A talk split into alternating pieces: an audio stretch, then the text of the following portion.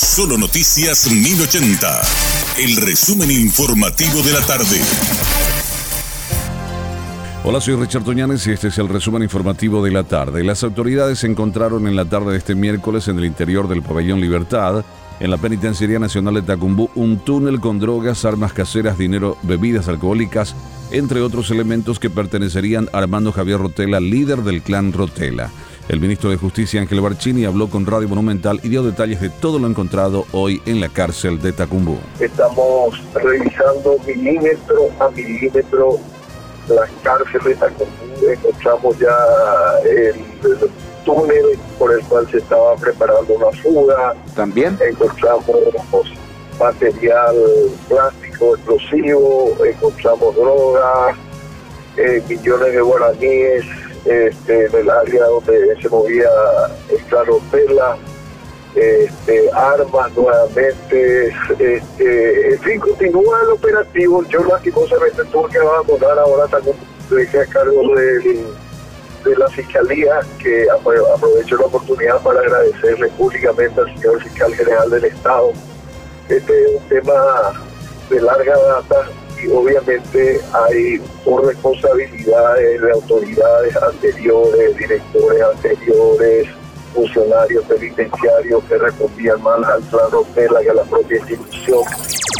Tras el blanqueamiento de fiscales y jueces que votaron en internas partidarias y la investigación que se inició al fiscal Silvio Corbeta en el jurado de enjuiciamiento de magistrados, la diputada Rocío Vallejo dijo que es preocupante y lamentable que los miembros tomen decisiones que solo beneficien a un sector y que constituyan un ámbito de zozobra para quienes no se alinean. En ese sentido, la legisladora indicó que es partidaria de eliminar el órgano extrapoder. Eso era nuestro, nuestro temor que se está confirmando con este tipo de acciones. Eh, realmente lamentable, un órgano que viene dándonos sorpresas desagradables todo el tiempo.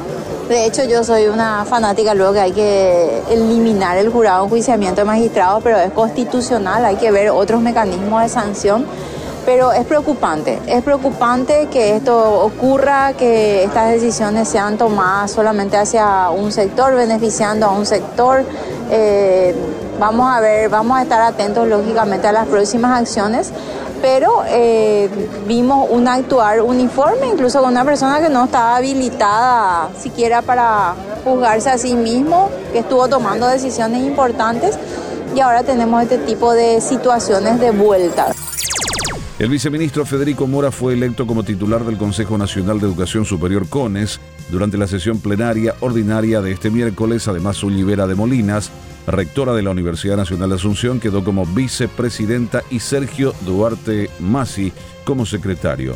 Mora es representante del Ministerio de Educación y Ciencias ante el CONES. Obtuvo mm, siete votos contra la representante docente de universidades públicas, Susana Lugo, quien obtuvo cinco votos en total.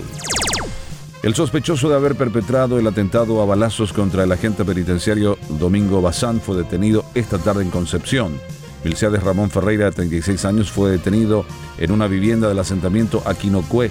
El hombre contaba con orden de captura por dos homicidios y era sindicado como uno de los autores del crimen contra el exdirector de establecimientos penitenciarios, Domingo Bazán Rojas, ocurrido el mes pasado. El operativo policial estuvo a cargo del fiscal Joel Casal, quien manifestó que el Departamento de Investigación de Delitos tiene la sospecha de que Ferreira podría ser el autor de dicho crimen. El viceministro de Política Criminal Rodrigo Nicora confirmó que un total de 734 reos fueron derivados a distintos centros penitenciarios de nuestro país. Sobre Armando Rotela, líder del desmantelado Clan Rotela, el funcionario explicó que por seguridad se protege la información sobre el lugar al que fue trasladado. La protección de los derechos de niños en situación de calle es una de las prioridades del gobierno, por lo que desde este miércoles el Ministerio de la Niñez y la Adolescencia, MINA, refuerza la presencia en calle de su dispositivo de respuesta inmediata. La protección de los niños en situación de trabajo infantil y calle es una de las prioridades y que por eso se han fortalecido las acciones mediante intervenciones interinstitucionales en la vía pública, dijo el ministro de dicha cartera. Explicó también que de esta manera se triplica la cantidad de profesionales asignados a los equipos y ampliando las horas de servicio en calle los siete días de la semana y 24 horas al día, aún contando con los mismos recursos. Este fue nuestro resumen informativo. Te esperamos en una próxima entrega. La información del día aquí, en Solo Noticias 1080.